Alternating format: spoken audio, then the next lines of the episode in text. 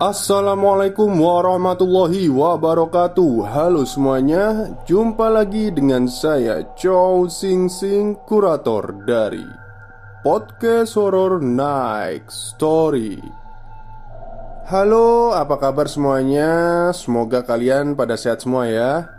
Dan seperti biasanya pada malam hari ini Saya kembali dan akan membawakan sebuah kisah mistis Untuk kalian semua dan kisah mistis kali ini saya mendapatkan kiriman email dari Mas Rama Atmajaya. Seperti apa kisahnya? Mari kita simak. Sewaktu orang tua Ayu belum punya rumah sendiri, mereka tinggal di rumah orang tua ayahnya. Ayu masih sekolah dasar saat itu. Ayu lupa pukul berapa tetapi sedang hujan deras di luar sana. Ia di rumah hanya berdua dengan ibunya karena ayah Ayu sedang ada proyek di daerah Pancer Pulau Merah. Ayu masih belum bisa tidur. Begitupun dengan ibunya. Tiba-tiba listrik padam, sedangkan hujan semakin deras mengguyur bumi. Ibu Ayu menyalakan lilin di beberapa sudut rumah untuk penerangan. Keduanya memutuskan untuk menggelar tikar di depan pintu utama dan tidur di sana. Namun, tiba-tiba terdengar suara tok, tok, tok. Ayu sudah mulai merasa ketakutan. Ia memegang erat pakaian ibunya dari belakang. Keduanya berjalan mencari apa yang menyebabkan bunyi suara mirip ketukan itu. Yang suaranya kini terdengar kembali. Tok Tok Tok. Feni Pramono Ibunda Ayu Pramono Menatap anak kecilnya. Mereka berdua saling tatap tanpa membuka mulut. Bu Fani membuka lebar pendengarannya namun, berasa begitu sepi. Tak ada suara apa pun. Bahkan, suara binatang malam pun tidak terdengar. Hanya suara air dari langit yang membasahi genteng, serta kibasan angin yang lumayan besar yang sesekali menyibakkan gorden. Mereka kembali melangkah. Langkah kaki keduanya terdengar begitu nyaring. Sedangkan gelapnya temaran malam itu hanya mereka terangin dengan cahaya lilin yang terus bergoyang tertiup angin. Tangan kiri Bu Fani memegang lilin, sedangkan tangan kanannya menutupi angin agar tidak memadamkan nyala lilin. Ayu sendiri nampak ketakutan di balik baju belakang sang ibu yang kadang Sesekali dia menenggelamkan wajahnya. Kini, langkah keduanya semakin mendekati sumber suara itu. Sumber suara itu mirip ketukan yang hilang, ada, lalu hilang lagi. Dan saat mereka sudah dekat dengan sumber suara itu, lagi-lagi suara itu kembali terdengar. Tok, tok, tok. Ayu dan Bu Fani membalikkan badannya ke belakang secara perlahan. Karena menurut mereka Sumber suara itu datangnya dari arah belakang. Atau lebih tepatnya dari arah lemari yang ada di belakang mereka. Keduanya melihat ke belakang. Dan benar saja Mereka melihat sesuatu kejadian yang di luar nalar Ibu dan anak itu melihat botol minyak angin berbahan plastik bergerak dengan sendirinya. Sesekali botol itu melompat, membuat bunyi ketukan. Tok, tok, tok.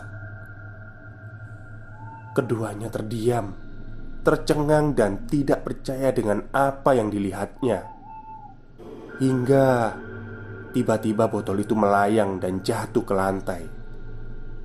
Sontak, keduanya teriak histeris. Takut, kaget, ngeri bercampur jadi satu. Dengan sigap Bu Fani menggendong Ayu keluar dari dalam rumahnya Melompati lantai teras lalu menerobos hujan dan terus berlari Ia membawa Ayu ke rumah ibunya yang tak jauh dari rumah kakek Atau bapak dari ayahnya Sedangkan rumah nenek yang Ayu datangi adalah rumah ibu dari ibunya Bu Fani Sesampainya di kediaman rumah neneknya Ayu Bu Fani langsung menceritakan perihal keganjilan tersebut. Nawang Sucipto dan Joko Sucipto adalah nama kedua orang tua Bu Fani. Hanya mendengarkan apa yang anaknya ceritakan. Aduh, oh iya, aku lupa kalau pintunya belum ditutup. Jelas Bu Fani di tengah obrolan. Kembalilah, tutup pintunya dan kunci Biarkan Ayu di sini. Jawab nenek Nawang. Biar aku saja. Di rumah Pramono memang agak angker. Potong kakek Joko yang sudah tahu kalau ada kemistisan di kediaman besannya itu. Kakek Joko segera bangkit. Dia mengambil senter dan payung. Lantas, keluar rumah untuk menuju kediaman rumah Pramono yang tak jauh dari rumahnya. Walau saat itu hujan bercampur angin, tak mematahkan niat kakek tua itu untuk menuju ke kediaman Pramono. Semoga Pocong Tarno tak menggangguku lagi. Gumam kakek Joko dalam batinnya. Sepakan kecil di genang air Pandangan tak fokus karena memikirkan kejadian kemarin yang dia alami. Sebuah kejadian yang membuatnya begitu merasa ketakutan. Sambil terus menerjang hujan bercampur angin, kakek Joko dengan segera melompati genangan air dan berdiri di teras rumah Pramono. Pandangannya jauh masuk ke dalam, ke sebuah sudut gelap dari ujung ruangan. Nampak seperti sosok perempuan berdiri dengan kain lusuh, namun bagian bawahnya hanya setengah dan tak terlihat bagian kepalanya, tetapi terlihat rambut panjangnya yang sesekali tertiup angin. Seakan posisi kaki sosok itu berada jauh di dalam lantai, sedangkan Posisi dada sampai ke atas kepala menyembul keluar Atau menembus genteng rumah Pramono. Sosok semacam kuntilanak Hanya saja berukuran tinggi dan besar. Walau cuma sepintas sambil menutup pintu Tetapi kakek Joko yakin Kalau itu benar-benar sosok lain dan bukanlah sembarang kain Pintu sudah ditutup Sambil dikunci, dia mulai mundur. Kakek Joko masih penasaran dengan sosok yang dilihatnya. Sambil terus berjalan menjauhi rumah, ia membalikkan badan untuk melihat ke arah genteng rumah Pramono. Tetapi tak terlihat sosok menyembul keluar dari genteng rumah itu. Kini pikirnya hanya halusinasi saja. Dan kakek Joko lekas pulang dari rumahnya itu. Lalu mengabarkan kalau sudah menutup rumah Pramono. Sambil mengambil air teh panas yang ada di dalam gelas Dan menyeruputnya. Kakek Joko kembali mengingat kejadian yang dia ingat sewaktu menerjang hujan. Kejadian yang dia alami kemarin Kala itu kakek Joko pergi ke kamar mandi yang berada beberapa meter dari belakang rumahnya. Kamar mandi tanpa atap dan jaraknya berdekatan dengan kediaman rumah Pramono. Saat menuju ke kamar mandi tadi, kakek Joko merasa merinding. Padahal waktu itu baru selesai adzan Isya.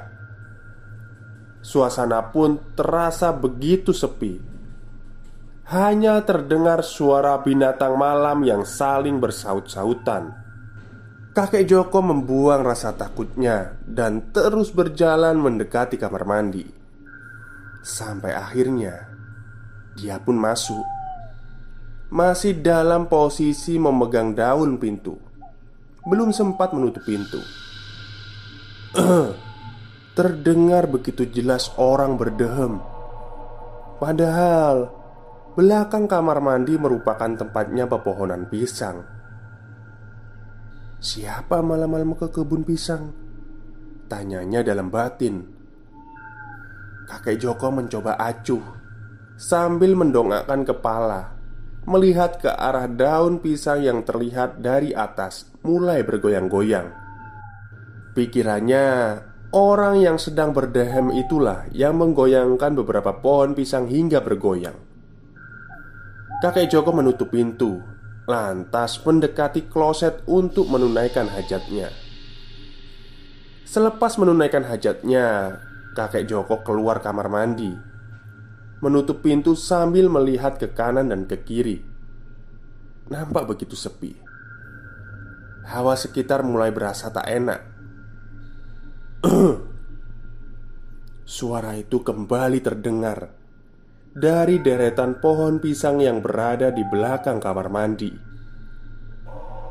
Kakek Joko yang penasaran melangkah maju beberapa langkah, lalu secara perlahan membalikkan kepalanya melihat ke arah belakang samping kamar mandi, atau tepatnya di deretan pohon pisang. Di sana nampak sesosok pocongan Wajahnya terlihat begitu jelas. Kakek Joko mengenali pocong itu Yakni pocong Pak Tarno. Kek, melamun. Tanya nenek Wawang. Iya nek. Keingat pocongan kemarin. Mirip Tarno Jawab kakek Joko. Pocong Tarno Tanya nenek Wawang seakan mengingat-ingat sesuatu. Sudah ada beberapa orang yang cerita Kalau mereka pernah diganggu pocong Tarno. Lanjutnya Mereka terdiam. Apalagi Bu Fani yang mendengarkan dalam posisi takut. Jadi tambah takut. Bu Fani mendekap erat Ayu yang saat itu kebingungan dengan cerita tersebut Beberapa hari kemudian di kediaman Pramono Malam itu Bu Fani baru saja selesai menyuapi Ayu. Dibawanya Ayu ke kamar agar lekas tidur. Tetapi Ayu malah berlarian asyik main dengan dunianya. Dirasa sudah lelah Ayu pun naik ke atas ranjang. Ia merebahkan anggota tubuhnya. Bu, itu apa? Tanya Ayu dengan nada polosnya. Yang mana? Tanya balik Bu Fani. Ini loh bu. Di sebelahku. Di sebelah ibu juga Lanjut Ayu. Bu Fani melihat sekitar Tapi tak nampak apa pun. Sambil melihat-lihat Ia pun berujar Tak ada apa-apa. Namun Berbeda dengan yang Ayu lihat. Ayu melihat sosok-sosok itu berjajar mengelilingi ranjang. Tempat Ayu dan Bu Fani merebahkan anggota tubuhnya. Ada sosok gendruwo, pocong, kuntilanak, dan beberapa makhluk Dengan bentuk dan rupa yang tak utuh. Ada yang beberapa bagian tubuhnya hancur Dan ada yang beberapa anggota tubuhnya menyerupai hewan. Sedikit penjelasan tentang rumah kakeknya Ayu yang kini ditempati keluarga kecil Ayu. Karena Hamdan Pramono, sang kakek, dan Yulisti Pramono, sang nenek, itu bercerai. Kakek Hamdan kerja di Bali dan jarang sekali pulang. Sedangkan nenek Yulisti yang sudah tidak memegang nama Pramono lagi berada di Kalimantan sebagai guru ngaji. Jadilah rumah kakek ditempati Ayu, Fani sang ibu, Marwan sang ayah, dan satu laginya Paman Ayu. Tetapi saat pamannya sudah menikah, dia tidak tinggal di rumah itu lagi. Beberapa hari setelah kejadian di rumah Pramono, Bu Fani masih merasa ketakutan karena teringat cerita-cerita dari ayah dan ibunya mengenai pocong Tarno yang kerap menampakkan dirinya untuk mengganggu para warga. Di hari itu, kebetulan Pak Marwan sedang ada di rumah. Jadi, Bu Fani memintanya menemani ke toilet yang berada jauh dari belakang rumahnya. Sedang asyik buang hajat, Bu Fani merasa ada yang melemparkan batu kerikil. Ia masih diam, tak menggubrisnya, tetapi nampak pohon bergoyang begitu kencang, seakan ada seseorang yang menggoyangkannya. Tiba-tiba terdengar Pak Marwan berseru, "Bu, lekas, Bu!" Bu Fani merasa tengkuknya mendadak dingin. Ia tak berani melihat ke kanan ataupun ke kiri. Ia langsung beranjak dari duduknya setelah mendengar suaminya berteriak. Keduanya langsung berjalan kembali mendekati rumah. Di kamar mandi yang tepatnya berada di belakang rumah, Bu Fani membersihkan dirinya dari hajat. Catatan, kamar mandi berada tepat di belakang rumah. Berbeda dengan WC yang jaraknya agak jauh dan berada di dekat perkebunan pisang.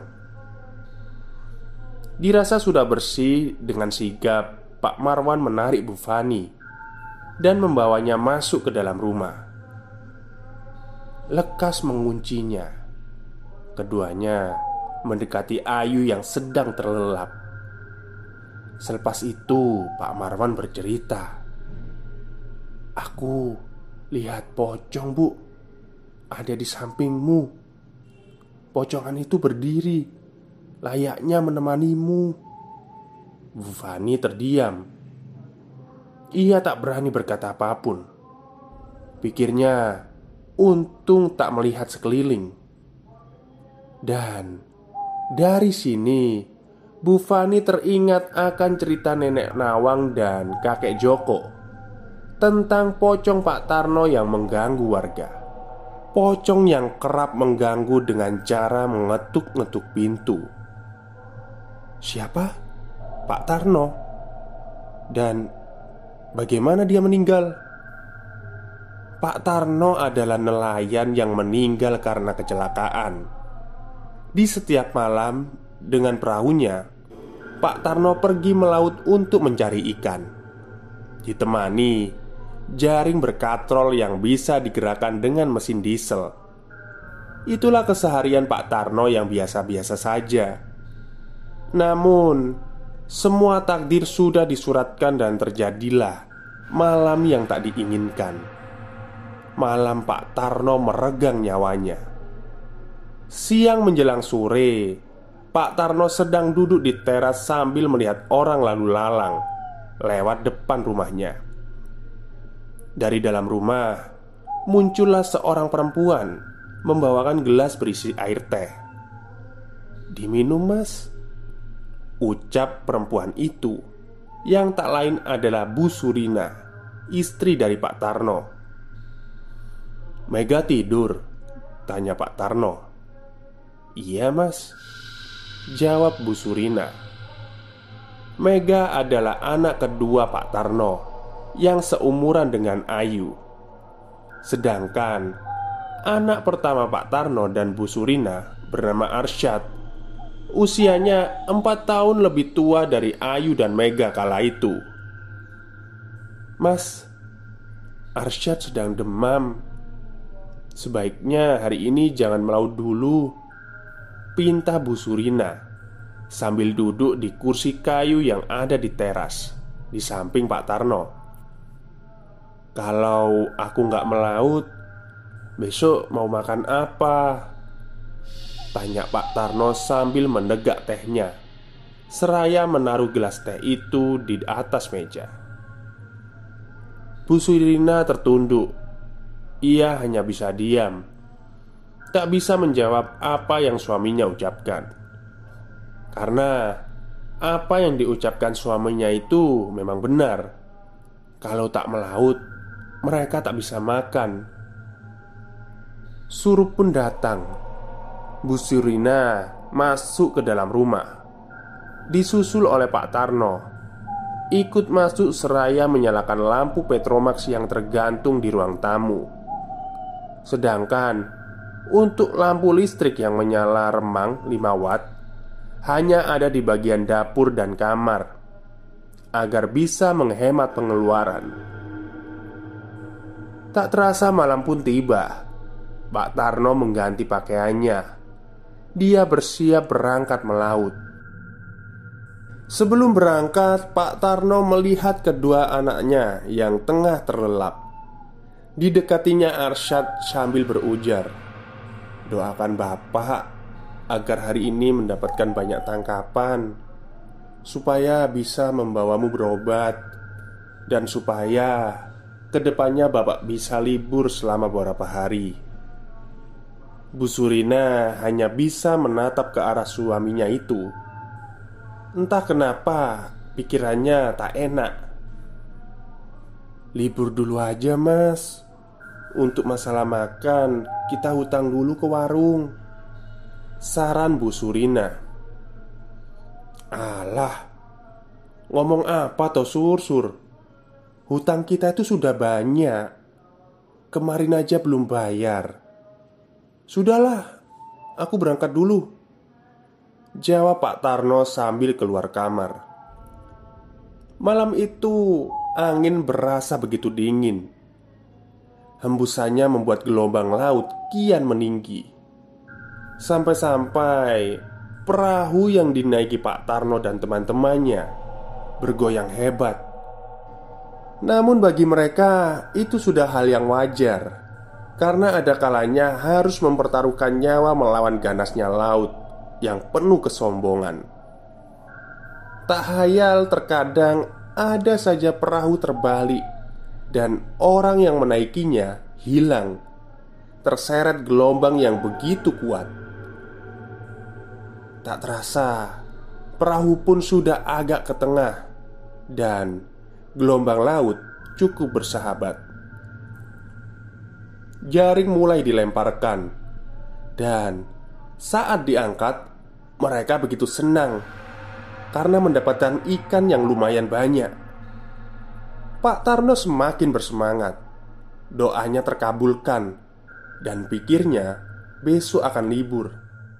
Memang benar apa yang dipikirkan oleh Pak Tarno. Esoknya dia libur, tapi libur untuk selamanya. Saking bersemangatnya sampai-sampai Pak Tarno tak menghiraukan sekitar.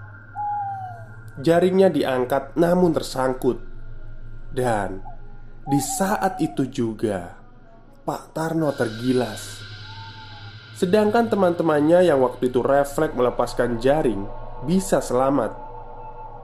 Teman-temannya kaget. Mereka mencoba menyelamatkan Pak Tarno. Namun, sangat disayangkan. Saat lepas dari jaring yang menyangkut, Pak Tarno jatuh dengan kondisi yang tak utuh. Ada beberapa bagian tubuhnya yang menghilang dan jatuh ke laut. Ada juga yang berserakan di atas perahu, bercampur dengan genangan darah yang begitu kental. Dengan segera, perahu berputar balik. Malam itu juga jasad Pak Tano yang tak utuh dibawa pulang ke rumah. Malam itu menjadi duka yang menyayat hati bagi Bu Surina. Ia tak kuat saat melihat kondisi suaminya dan itu membuatnya beberapa kali jatuh pingsan. Para sanak saudara dan tetangga merasa syok saat melihat jasad Pak Tarno yang tidak utuh dan berlumuran darah. Malam itu diadakan melean atau begadang. Baru pagi harinya, jasad Pak Tarno mulai dipersiapkan dalam prosesi pemakaman Sebelum mentari berada di atas kepala, jasad Pak Tarno sudah dikebumikan. Banyak yang mengaitkan meninggalnya Pak Tarno itu tidak wajar. Ada juga yang mengaitkan dengan hal mistis, dan itu berdampak pada malam-malam berikutnya. Saat sosok pocong menyerupai Pak Tarno mulai mengganggu warga. Malam itu Pak Amin dan keluarganya tengah tertidur pulas Namun Tidurnya terganggu kala mendengar suara ketukan yang keras Dari pintu depan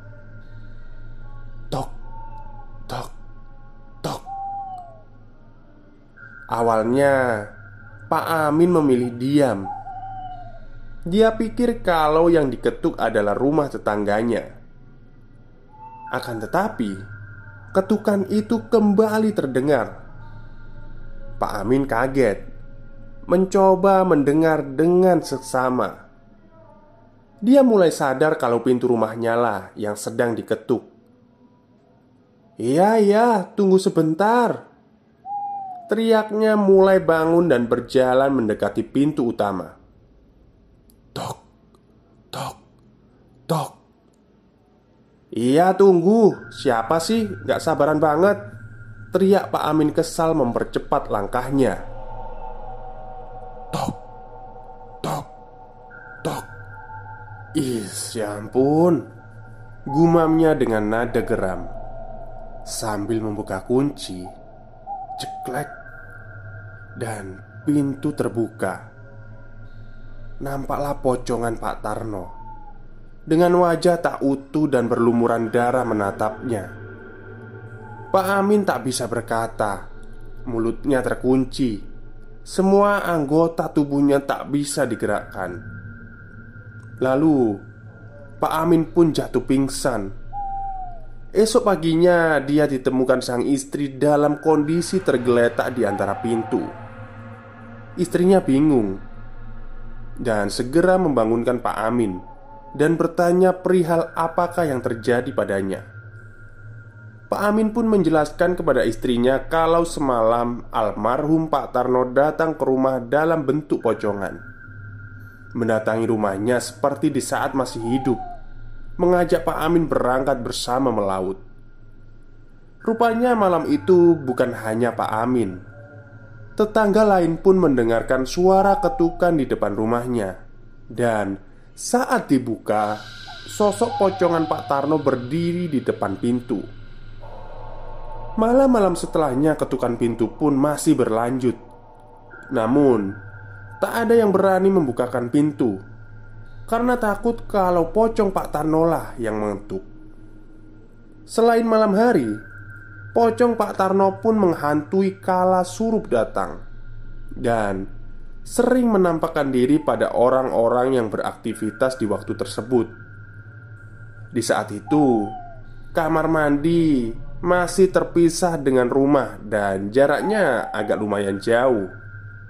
Seperti toilet di rumah keluarga Sucipto dan rumah keluarga Pramono yang jauh dari rumahnya. Kamar mandi yang tak beratap seperti bilik persegi yang tingginya hanya sebatas dada orang dewasa. Di sebelah bilik ada sumur. Setiap kali mau mandi, mereka memilih berjongkok. Kalau perempuan mengenakan kemben, lelaki mengenakan sarung untuk menutupinya saat mandi. Takut ada yang mengintip. Hastuti Ibu muda yang menyuci baju kala surup datang. Pikirannya sekalian mandi selesai mencuci. Hastuti mencuci pakaian kembennya Dan dia begitu fokus mencuci. Hingga angin dingin mulai meniup tengkuknya. Tangan kanan dengan busa ia usapkan ke tengkuknya yang mulai merinding. Fokusnya mulai pecah sambil melihat sekeliling. Pikirannya hanya perasaannya saja, akan tetapi dia merasa seperti ada seseorang yang berdiri di belakangnya. Secara perlahan, Hastuti melihat ke arah belakang yang rimbun pepohonan pisang. nampak dengan jelas ada sosok pocongan. Astuti menjerit ketakutan. Ia langsung bangkit dan meninggalkan cuciannya, dan segera menuju rumah lewat pintu belakang dan bersembunyi di dalam. Berbeda cerita dengan Erna. Gadis itu selalu mandi di saat surup tiba. Namun, surup yang sekarang ini membuatnya tak berani lagi mandi di waktu surup. Kala itu ia sedang asyik mandi. Sabun badan ia gosokkan ke seluruh anggota tubuh. Sesekali memasukkan sabun ke dalam kemben agar bagian tubuhnya terkena sabun. Duduk di atas dengklik kayu atau kursi kayu sambil sesekali menyiram anggota tubuhnya. Singkatnya selesai mandi Ia pun bangkit Hendak mengganti kain kembennya dengan kain yang masih kering Yang menyangkut di atas bilik. Saat ia bangkit Sosok pocongan nampak memandangnya dari kejauhan Dari rumpun pohon pisang. Erna teriak sambil berlari Meninggalkan kamar mandi. Ia berlari tanpa alas kaki dan kedua tangannya memegang erat bagian kemben yang melingkar di atas dada agar tak lepas dan lekas masuk ke dalam rumah. Surup atau menjelang malam, sosok pocong Pak Tarno selalu menampakkan diri di balik kegelapan pohon pisang, sedangkan malam harinya mendatangi rumah-rumah warga dengan mengetuk-ngetuk pintu mereka. Sudah banyak yang cerita kalau melihat penampakan pocong Pak Tarno di rumahnya kala malam. Saat membuka pintu yang diketuk Dan banyak pula yang bercerita diganggu pocong Pak Tarno saat berada di kamar mandi. Kejadian itu berangsur selama 40 hari Dan setelahnya Sosok pocong Pak Tarno jarang terlihat Bahkan bisa dibilang sudah tak menghantui warga lagi. Sekian cerita kali ini. Terima kasih kepada Mbak Ayu nama samaran Karena sudah mau membagikan pengalaman mistisnya. Rama pamit Terima kasih telah membaca cerita ini sampai selesai. Semoga ada hikmah yang bisa kita petik dari kejadian yang dialami warga kampung di tempat tinggalnya Mbak Ayu dulu. Ambil sisi baiknya dan buang sisi buruknya. Assalamualaikum warahmatullahi wabarakatuh. Oke, terima kasih kepada Mas Rama yang sudah mengirimkan pengalaman mistisnya pada podcast Horror Next Story. Uh, pengalaman mistis narasumbernya ya, maksudnya ya, narasumbernya Mas Rama. Dan ini adalah kisah nyata tapi saya kok merasa pocongnya ini agak mesum ya. Karena apa? Uh, kayaknya yang sering diganggu itu wanita-wanita gitu Yang waktu mandi-mandi gitu. Tapi ya nggak tahu lah seperti apa kejadian aslinya kan ya. Oke mungkin itu saja yang bisa saya sampaikan pada malam hari ini. Kurang lebihnya saya mohon maaf Assalamualaikum warahmatullahi wabarakatuh